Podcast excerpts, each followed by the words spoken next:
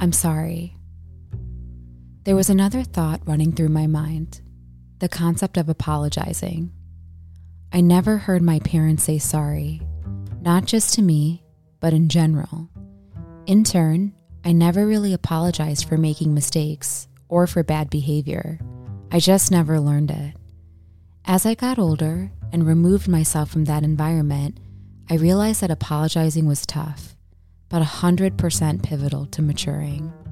It's tough to admit fault, but you have to create your safe space to do so. Apologizing is for both parties.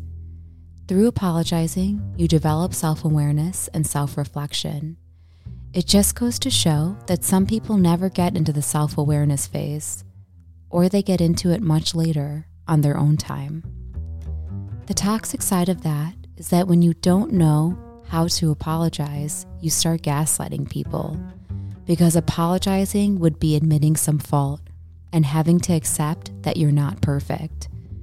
I do realize my parents made a lot of sacrifices to get us where we are today. However, I never asked for that. And it also made them believe that they could get away with being shitty because they built this life for us. It's interesting, though, apologizing. I realized it's good for the soul.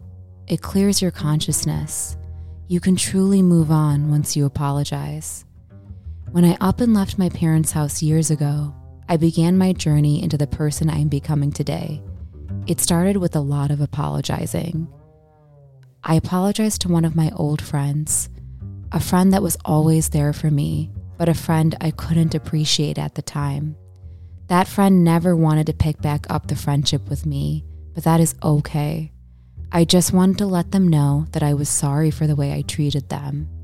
This person is married now and lives in California. They seem to have a great life, and I am genuinely happy for them, even though I'm not a part of it. I apologized to an ex of mine who I lied to and even cheated on. Don't get me wrong, this ex was no angel either, but that's not the point. The point is that I apologize for my mistakes this way, I could close those chapters and, more importantly, learn from them. I don't want to make the same mistakes.